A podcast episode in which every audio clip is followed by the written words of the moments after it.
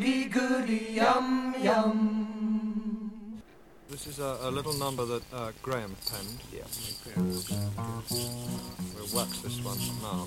We uh, haven't got it quite right yet. Not quite. Um, this is it. It's like, anyway, here goes. One, two,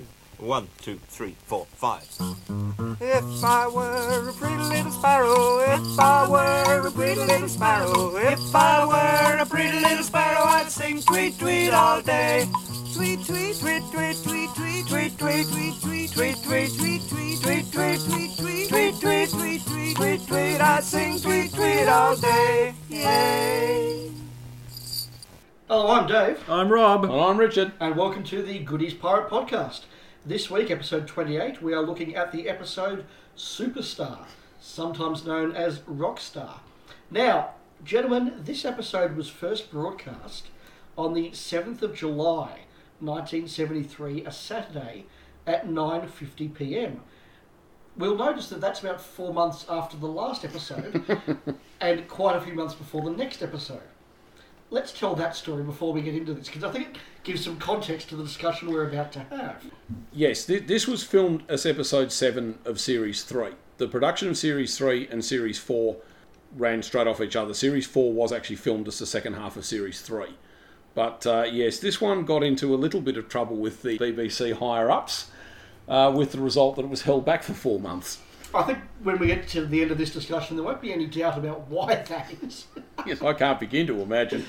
okay, so let's discuss it. Uh, first of all, I suppose we should start as we always do with what did we think, Richard? It's a very different episode from the Goodies run. Look, it's not without its flaws, and I think there is a lot that you would struggle to do now, but I really enjoyed it. I thought it was really, really funny. A bit of history. It's not one I ever remember being screened here in Australia. Apparently, from the research I've done, yes, it was, but I haven't been able to find exactly when. I suspect it's maybe screened once and then never again. But I first saw it, I got a really several generation tape copy off somebody. So for me, it was really very much an unknown episode for a long time. I, I do remember getting a slightly better copy a little while after that. But yeah, I, I, this is an episode I really have strong memories of at all. Yeah, I, I can echo a lot of that. It is in tone very different, I think, to anything else the goodies have done. But there was a lot I liked about it. But again, my memories were shaped by the fact that prior to watching it for this episode, I'd only watched Superstar once before, about 20 years ago.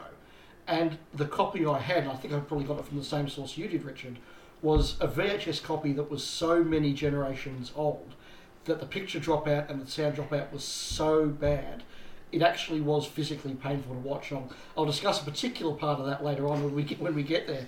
But that actually really put me off this episode because it was physically painful to watch. And look, you couldn't get the gags because the sound dropout was so No. bad and, and all that. And so I sort of relegated in my memory to being pretty awful. Watching a lovely restored copy now, look, some of it is shocking, but quite funny. And, and Rob? Rob? Well, if it was ever screened here in the 70s, I have absolutely no recollection of it, so this is my very first viewing of it. Like both of you, there are certainly very questionable moments in the episode, but putting those aside, I think this may be the best episode of the show since at least Pirate Radio Goodies. I really enjoyed it, and I thought it was very, very, very funny. Right, I don't know if I'm going to agree that it was that good, but I certainly found it funny, but we'll explore it. So, the whole context of the episode is really a satire or a probing of this idea by the 70s that music was a completely manufactured industry. And to the point that later on, when Bill becomes a star, he's actually in the charts before he's even made music, and all the articles are not about the music, they're about you know, Him and his lifestyle. him and his lifestyle, and that that sense that music's become this completely manufactured industry. I think that that's really the Really the core of it, yeah. So it starts off essentially by talking about that decline in music. It has Tim and Graham and Bill as well at the start. They're listening to the top 40 or whatever on the radio, which, of course, they start having the, the acts like, you know, the running saws uh, and whatever, which allows them to, to reuse that joke of beeping the offensive music, Yes, which is a whole over from the I'm sorry, I'll read that again days. yes, but it does actually accumulate in this occasion with an overt, essentially. Well, it's not actually a swear, but an, clearly implied, where hmm. Tim says, "Well, it's a buzz buzz in disgrace," which is a, which is really I can't think of another example of that in the goodies.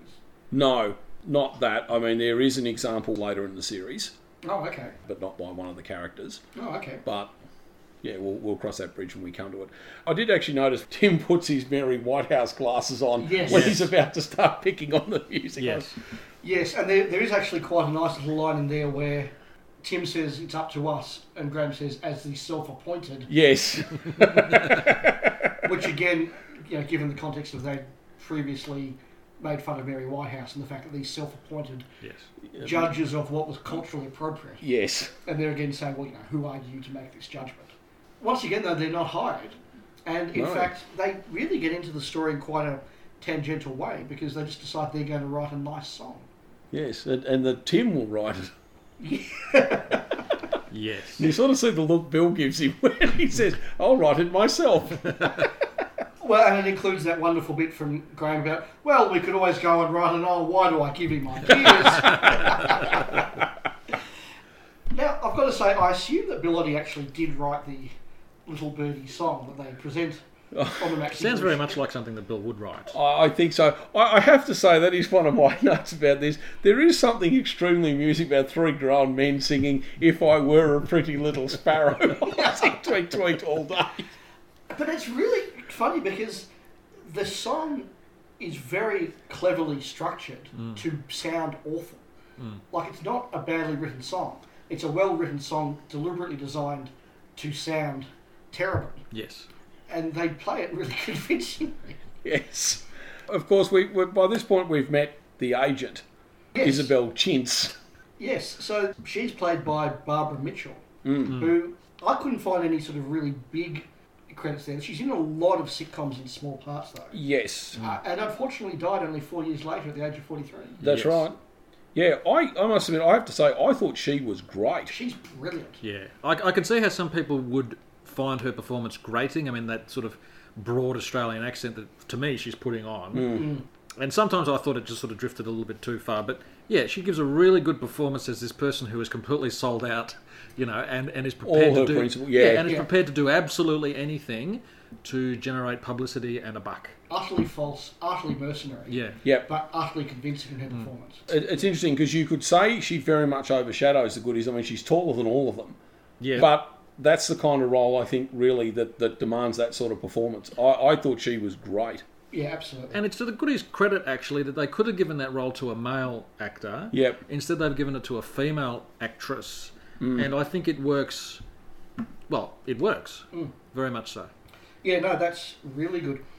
She decides that they're not the act for her. She says, you know, she'll come in at the end of their gimmick would be they grab a turkey and get the red hot poker. And it's actually, at this point, I understand what you're saying, Dave, earlier about it's a satire on manufactured pop bands. One of the other things I took away from this was was there a controversy at this time about bands with violent lyrics and that sort of thing? Is it is it the sort of uh, you know Black Sabbath? Who was the lead singer of Black Sabbath? Uh, Ozzy Osbourne. Is it that sort of biting off the heads of doves and that yeah, sort of so thing? that was that was a bit later, probably. later. Okay. Um, with him, uh, you're probably in the. Uh, I think this is roughly when you sort of more get into Bill as Randy Pandy, that sort of androgynous, because you're in the sort of Marc Bolan, David uh, Bowie. David Bowie, Ziggy. Stardust Yep. type era. I think there had been a bit of a backlash.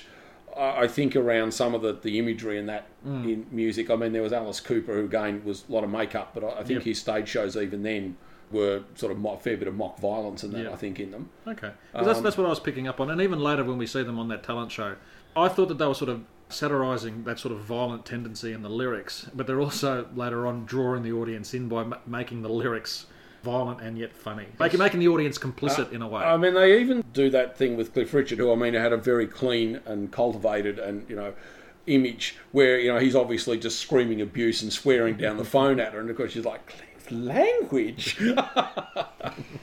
So we then move on to them actually performing on the Maxi Grease show. I thought that, I must admit, I thought that was really funny too. This whole sequence is very clever. Now, interesting note, there's a number of occasions there where they cut to the audience. Yes. Now, the first two rows of the audience act by the, the grannies, The obviously, grannies they got in. you Yeah. I mean? But behind that, you can clearly see just the regular. That, that's the real goodies audience. And yeah. some of them are loving it, and some of them are a little bit freaked out. I think. There's a camera pointed Well- at them. I expect if you'd come in to watch the goodies being recorded, this really wouldn't be what you were expecting. No. To someone coming on and singing a song about eating their family pets.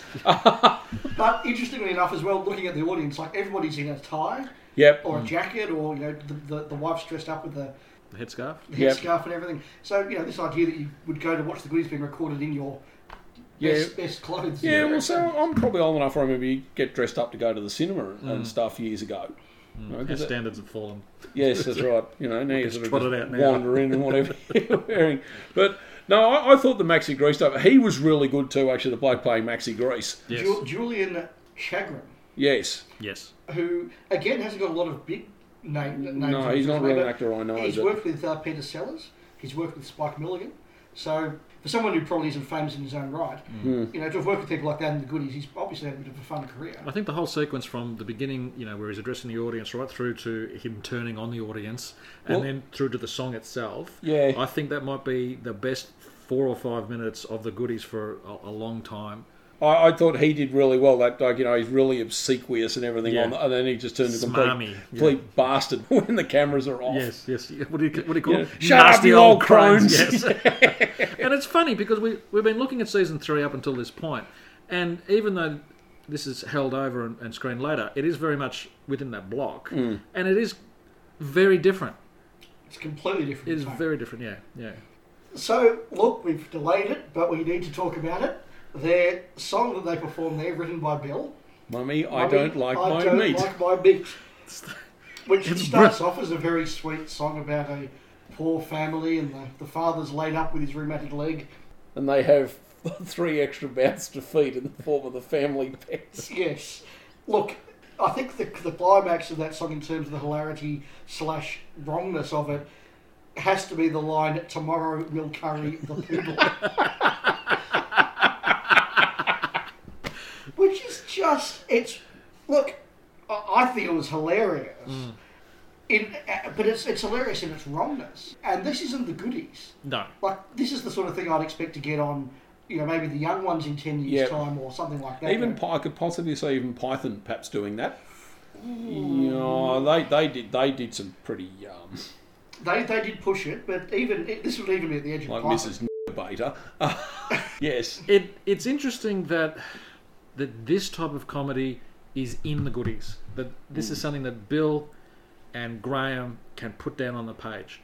It is it, whereas opposed to every to their previous output where it's well, look. I mean, I know the ta- the show gets tagged with being a children's show when it's it's sort of not. it's not. There is a darker undertone to, to some of the episodes. yeah, but this is quite dark. Yeah. and the look of dawning horror on Tim and, and Graham's faces as they're looking at the that lyrics. was really well done. I mean, the That whole was sequence great. is really well done. And I think that's what saves and keeps it just the right side of satirical and funny. Mm. Is that whilst Bill is sincerely delivering these these lines, the absolute look of abject horror and Yep. disgust, Yep. as you said, Rob, on on the part of Tim and Graham, Mm. shows you that they know that they're pushing the envelope. Like they know that they're deliberately doing Yep.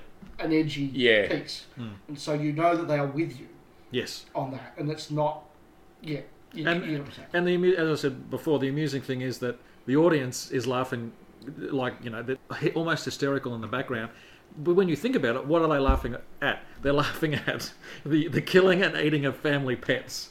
Hmm. I mean, that's the thing. It makes them complicit in a way. Yes, interestingly enough as well, though, watching them, although in the Little Sparrow song, Graham sort of joins in because it's quite a simple song to sing, you can tell in this one he's actually not singing at all. He's No, I- I think barely, that's- he's barely even miming. No, I think it looks like it's an overdub. Yes. But Okay. that whole Maxi Grease thing, that as I said, that was a great sequence. Yes. Off the back of that, the agent decides that she does want to hire Bill after all, And only Bill. and only Bill. This leads to another sequence where, before he's about to sign his contract with the new manager, Graham and Tim decide that they want to be his manager. In a performance that, look, there's a number of things in here that I can say are wrong, but I find acceptable on the right side of satirical. This sequence I actually was quite uncomfortable with because they do it in what is arguably an anti. Look, I'll, I'll say it, it's arguably quite an anti-Semitic joke. this idea that all managers are Jewish. This is a very stereotypical Jewish performance. I actually got quite uncomfortable with this bit. Yes. I was going to say, I don't quite get. I mean, look, I get obviously they've made them the stereotypical Jewish agent because they, they come out as Roger and Brian. Now, Now, uh, I must admit, you're going to correct me, but I assumed that it was a reference to Brian Epstein. no, it's actually Roger is Roger Hancock, brother of Tony and agent of Terry Nation, quite famously. And Brian is Brian Codd, and they were Bill and Graham's real agents in real life, Okay. although I don't think either of them were Jewish. Yeah, which actually turns it from being a vaguely acceptable satire into just unnecessary. I, hmm. I will differ from you, Dave. That you you can problematic. It's not. I didn't th- find it particularly problematic. I thought it was. You could go, you know, even further if you wanted to be really anti-Semitic and try and hmm. draw a laugh out of that. I thought it was a very light touch. Yes, it's clearly making fun of, you know, Jews and, and this supposed attitude to money and all that sort of thing. I found it funny, but I can see why others might be It- it's- uncomfortable. It's, it's maybe a couple of oy veys from being um, really over the top. Yeah, I, I just thought it, this wasn't something like the nanny where they're doing a loving perfor- p- portrayal of the extremes of, say, you know, the New York Jew or the London Jew. Yep. This to me was just a little bit too close to that view that uh, the music industry and the Hollywood entertainment is controlled by the Jews. Yep. And, and I found that just look. I, I can see why it would have been funny, and I did laugh at some of the jokes, particularly you know the actual jokes in the sequence. Like, look, it's full of loopholes and Yeah. all that sort of thing were very good. That, that kept me laughing. But on reflection, I just look. You wouldn't do it today, mm. and, and I did find it a little bit, a little bit uncomfortable. Look, in these enlightened times today, you know, you wouldn't do it. I give them credit back in the 70s for not going down some more vicious stereotypes. Mm. Yeah. I, I, and that's why I don't find it necessarily as objectionable as yourself, but I can understand, you know, why people would. Yeah, and, and don't get me wrong. I'm not, you know, writing off to the BBC, you know, in absolute horror or anything. I, I get the context and I get, I get the humour, but it did. Uh, in an episode where there were a number of times I thought, "Oh, this is a bit edgy," that was where I actually felt a little. I, bit I think there's worse to come though. So Well, we're only halfway through the episode. not even, I don't think. No. I, I did have a note at the end of that sequence when Bill and Isabel walk off. Hmm. They seemingly actually break the fourth wall and Yes. walk out through the. through the bathroom. Yes. I, I'm just looking at my notes here, and at the end of that, or near the end of that sequence at least, I recall Bill calling them parasites. Yes, I think that's right because he says that they're just after his money. You're nothing but a pair of parasites. So, taking what all I've said just in, into before, the use of the word parasites in reference to Jewish characters is objectionable Yeah. Mm. because it harks back to 30s and 40s Yeah. propaganda. So, that is uncomfortable, definitely. Yeah. Yep. Yeah. Okay. Mm. Moving on. Moving on. yes, Bill gets a new image. Do you want to describe this one, Richard? Well, Bill Bill is reinvented as Randy Pandy. now, of course, Tim and Graham come to rescue him, and of course they said, you know, we come to take you away from this. No thanks. And of course now Tim is initially, oh okay, and he's going to sit down with the groupies. Yes. Oh, well, he actually lies down on top of one almost. Yes, almost. Before Graham obviously stops him, and then they discover, yes, that he's been reborn as Randy Pandy. You're not Randy. You want Oh, yes. It, it's interesting because they do the bit where they want him back, and of course they sort of treat Bill like a dog. You know, up sir, come on, let's go. It's an interesting example, and this happens a few times through the series, where, as we said before, it's two of them have to stop the third. Yes, mm. But they don't actually really justify or explain why the third needs to be stopped, other than they just don't like him having fun without them. Because there's never actually any sign that Bill is in danger or. Mm. Look, you can argue that he's being exploited, but he Yes. seems happy, happy being exploited. yes, because he obviously just wants to be a star. Yeah, so the, the, the motivations of Tim and Graham are actually quite questionable, or don't stand up to scrutiny or even look at it. Hmm. No, that's true. Unless obviously they want to exploit him themselves. well, well, that's that's true. And, and this is where they get to that whole sequence of she reads all the various headlines about Randy Pandy and his life. Randy Pandy can't cope with stardom. Randy da da da. da. Clapped out at nineteen. and- 19! And then you know how he's you know number one, not one to five on the Hit parade Hit without parade. having even released a record. yeah, which, which I think is really this is this is the the real meat of the episode where they're really looking at the way the industry works now, where Yeah. where pop stars were more famous for their actions mm. than they actually were for their Yes, music. and, and of course you have to keep doing something to keep yourself in the headlines, Yeah. so people will keep noticing you. And of course now he needs an image change, so of course we're going to pitch him as uh, the leading St Augustine Superstar. Yes, so look, clearly reference to Jesus Christ Superstar, which Yes. came out in 1970, and with, with all the controversy that surrounded that at the time. This again now starts to dive into some very funny, but also arguably uncomfortable in modern sensibilities territory.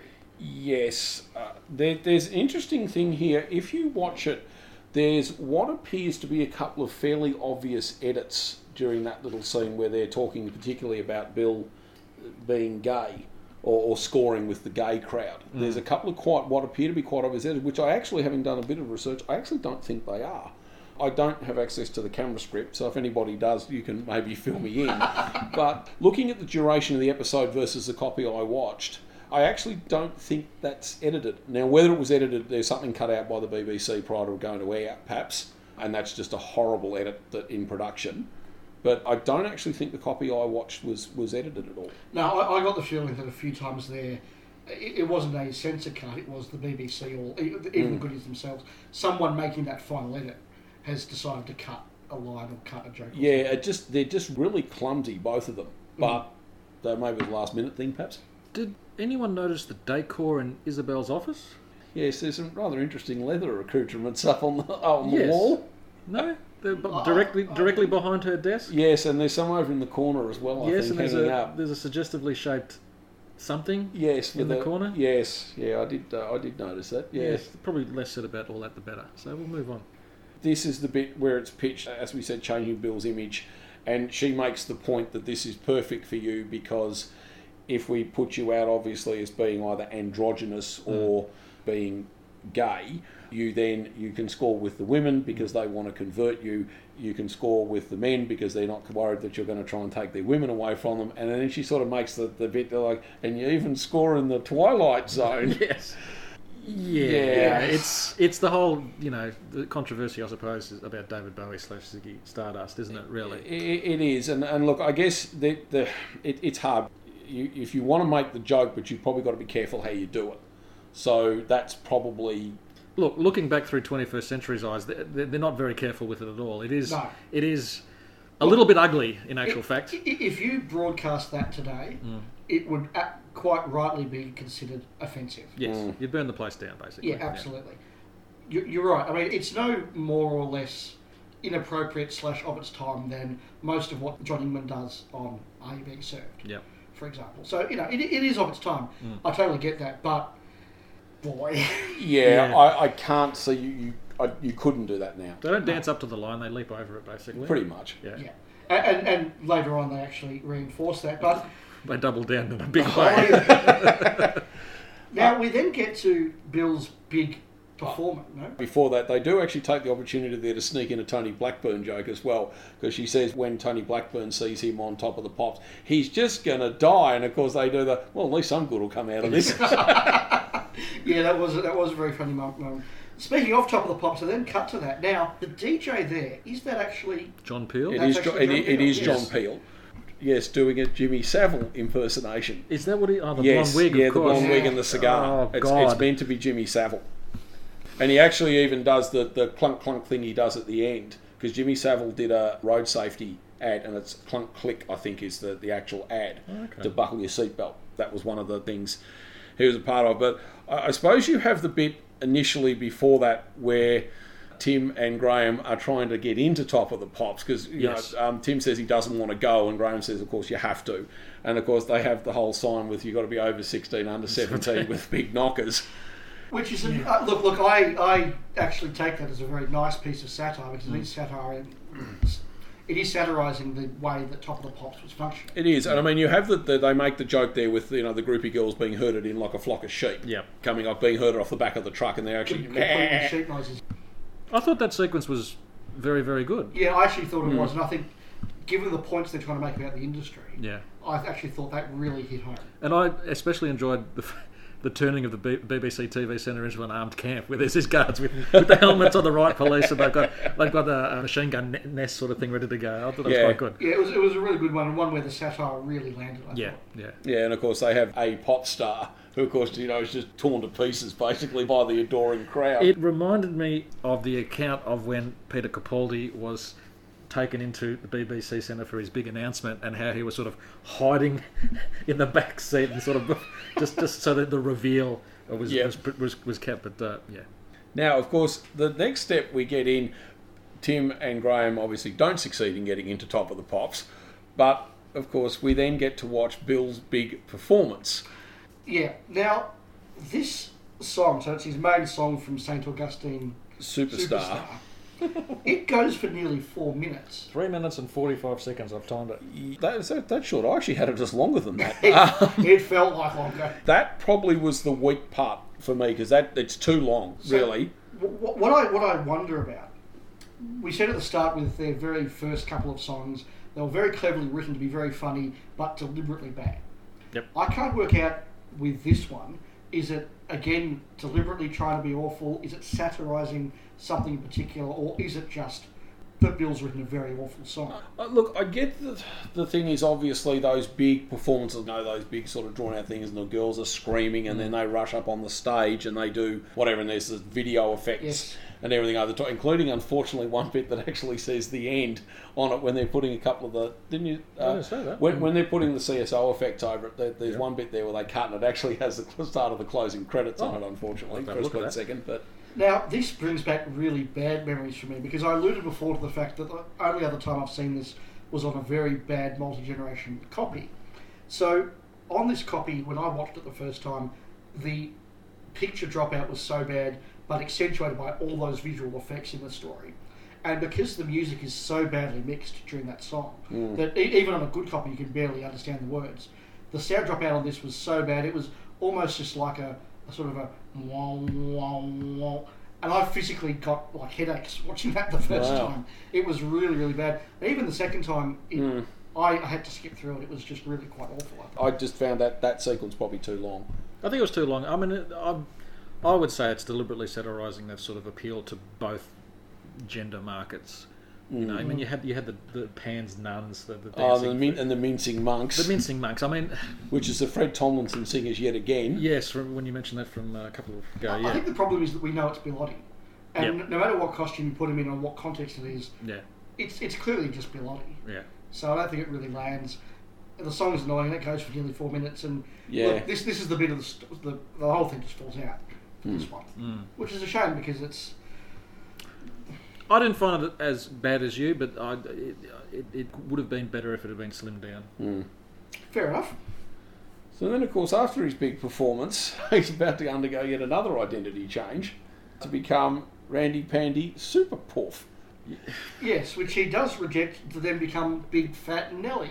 Look, look let, let, let's be honest. We're, we're back to if this was shown today, Yeah. it would rightfully be called offensive. Yes. Yeah. And, and frankly, I would be quite offended by it. Yep. in context, if the joke and the whole point of the episode is to talk about the extremes that the music industry goes to to try and stay in the headlines to try and mm. give relevance, then this is a really good example of that sort of extreme. Yep. And I totally get why it's doing it. I totally mm. get it. I did again start to feel a bit uncomfortable with it, but only because of today's sensibilities. Mm. Yeah, I mean, look, it's probably not helped by the fact that uh, how Tim and Graham next decide to rescue Bill. No, no. It's an interesting intervention. I took away from it that you, you've adopted this gay persona. Mm. We, you know, we're now attracted to you, mm. and this is a way of turning Bill off that. Yeah. Well, it has a desired effect, obviously, because then Yeah. he breaks. Well, I, I think they're, they're trying to highlight to him how absurd what he's doing is mm. and how outrageous what he's doing is. And for him to suddenly see them doing that same thing, he goes, mm. I, I think that the intention, I think, is that they're holding a mirror up to him. And when he sees his reflection, so to speak, Yep. realizes what he's done and how far he's gone. Okay. Okay. Seems more reasonable than my thought. So. Yeah. Which, which, again, as a plot point, I think it absolutely works. Mm. Personally, watching them do that performance of the stereotypical gay man, Yeah. I didn't. I, I was uncomfortable. But It is uncomfortable viewing, It is, and I, again, I I think, and particularly the end bit where they come outside, and of course, all, all Randy Pandy's new groupies, new Yes. male groupies, of course, immediately latch onto them. And it is depressing viewing because if that is the popular imagination of what homosexual men look like and act, it doesn't say very much about people from the seventies, does it? If that if that is your if that is what you think homosexuals are, effeminate, effete, you know, badly dressed But, people. but don't, don't forget, homosexuality was still illegal, certainly in Australia at that point. I don't- Yeah. I think it was only, if it was legal in Britain, it was only just. Yeah, only Yeah. recently, I think it's in late 60s, I think. Yeah, I, I Um, understand that, but it's just that this, this, if this is what we think are, this is the public depiction of homosexuals. Mm. I don't think it says much about the audience at all. No, it, it is. It is unfortunately a very accurate reflection Mm. of the times. Yeah, which is I mean, it's hard, but I guess you want to play it for laughs. So, of course, what do you do? You go for the most obvious stereotype you can.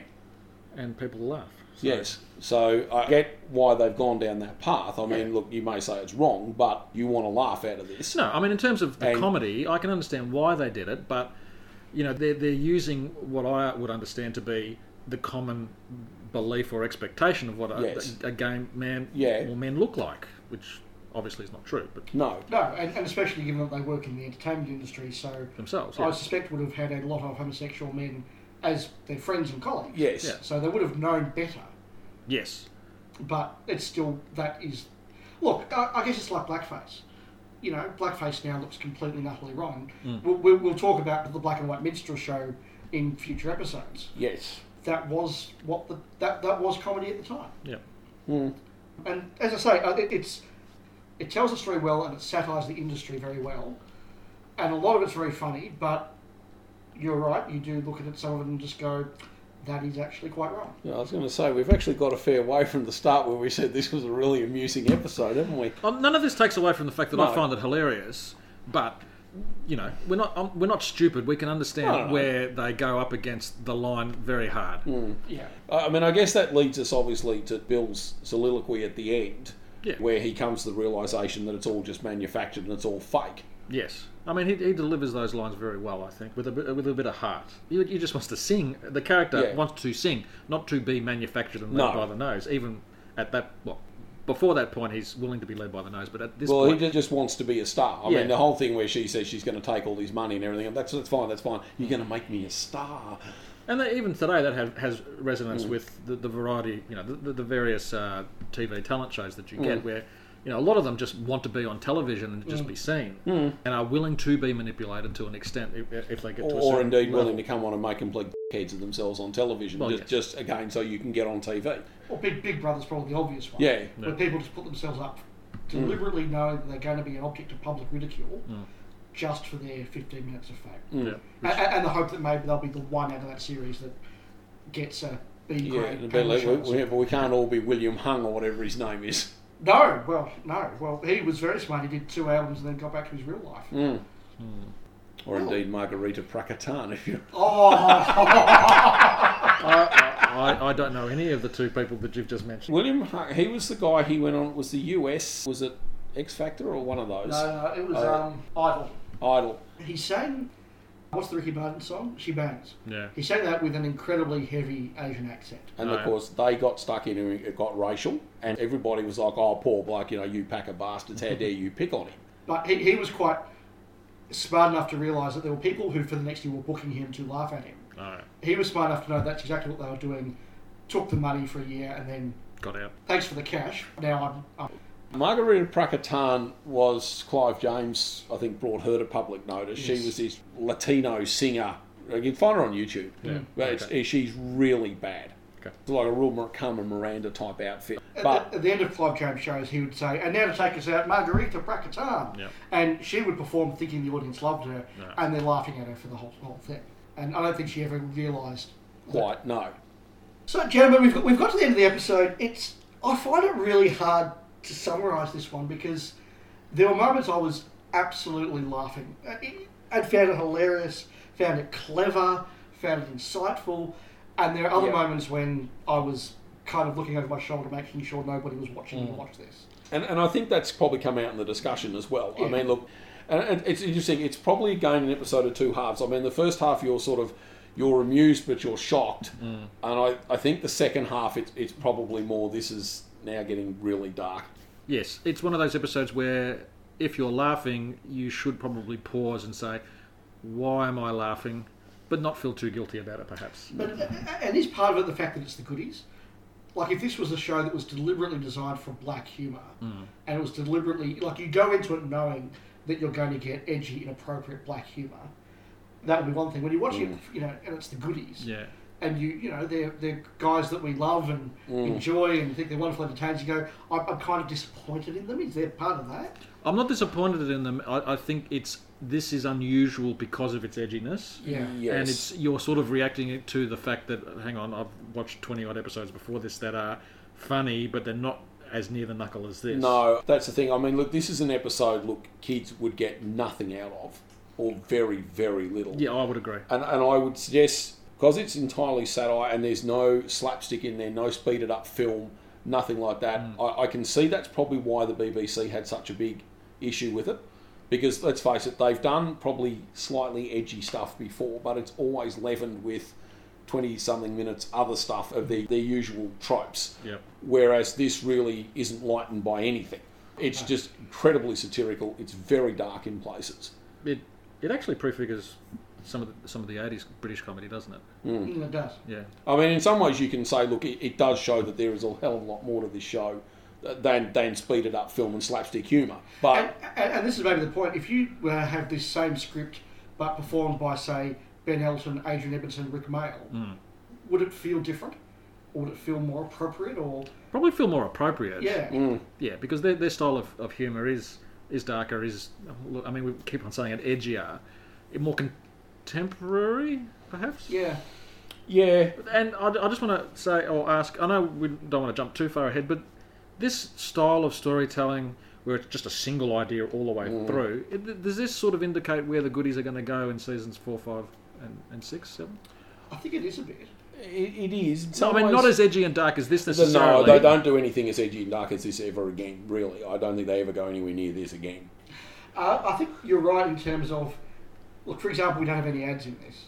And we don't have any speed up footage. And, and, and those things that have been absolute staples up until now are not dropped outright, but become a lot more expendable Yep. as the show goes on. Mm. Plus, I suppose once you get into next season and the seasons after, they've now been at this for three, four years, so they've probably got a much better idea of what works and what doesn't, what the audience want and what the BBC want, and what they don't. And I mean, they do make the point they now know to write. Probably when you get to season four and beyond, they now know to write the film sequences because they've got such a good handle on how they work. Yep. So they're not wasting a minute of film.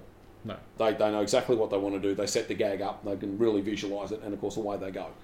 So they're not mucking around, wasting half a day while they work out how they're actually going to do it. Okay, yeah. Well, we should get on to our regular segments. Well, there aren't any ads. There so aren't any ads. Let's move on. Yep.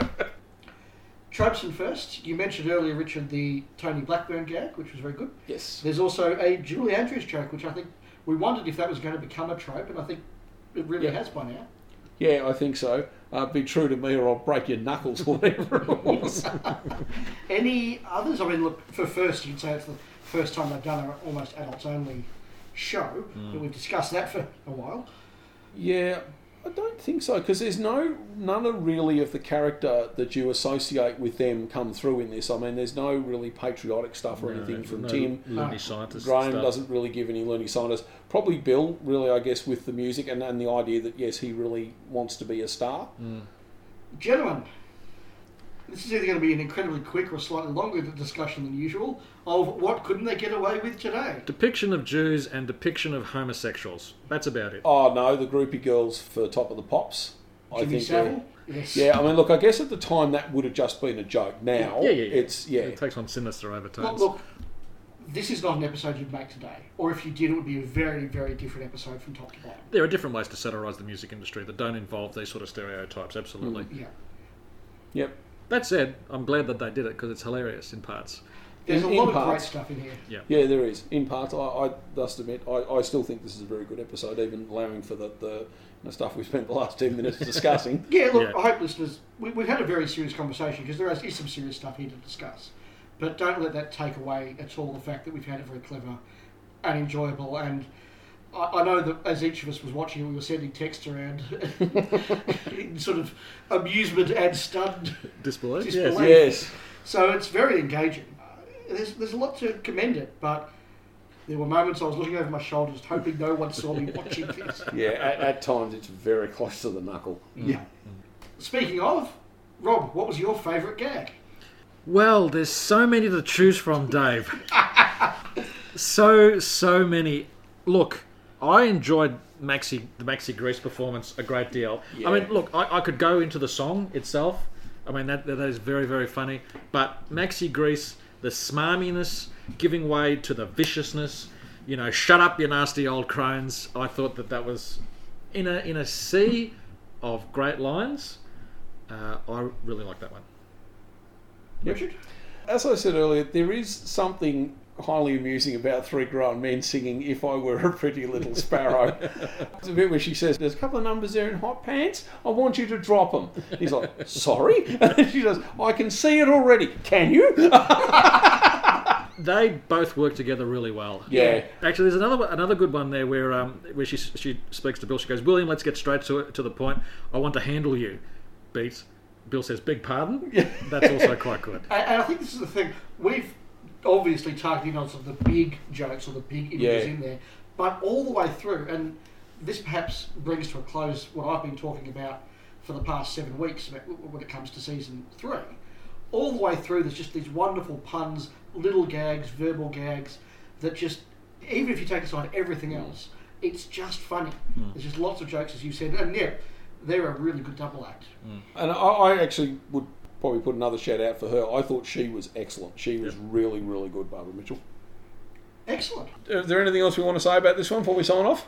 Uh, look, it's been really interesting to watch. I had a lot of fun. Yep. Go out and watch it when the DVD comes. Hopefully, uh, it's on there unedited. Yes, excellent. So we'll be back next week with the start of season four, which is the episode Camelot. But until then, maybe you'll take a walk in the Black Forest. You've been listening to the Goodies Pirate Podcast, the Australian podcast that puts the good in goodies. If you've enjoyed what you've heard, please do leave us a review on iTunes. We'd love to hear your thoughts on this episode or your thoughts on upcoming episodes. So please drop us a line by email at pirategoodiespc at gmail.com, send us a tweet at, at pirategoodiespc, or find us on Facebook at facebook.com stroke pirategoodiespc. Goodies, goody goody yum yum.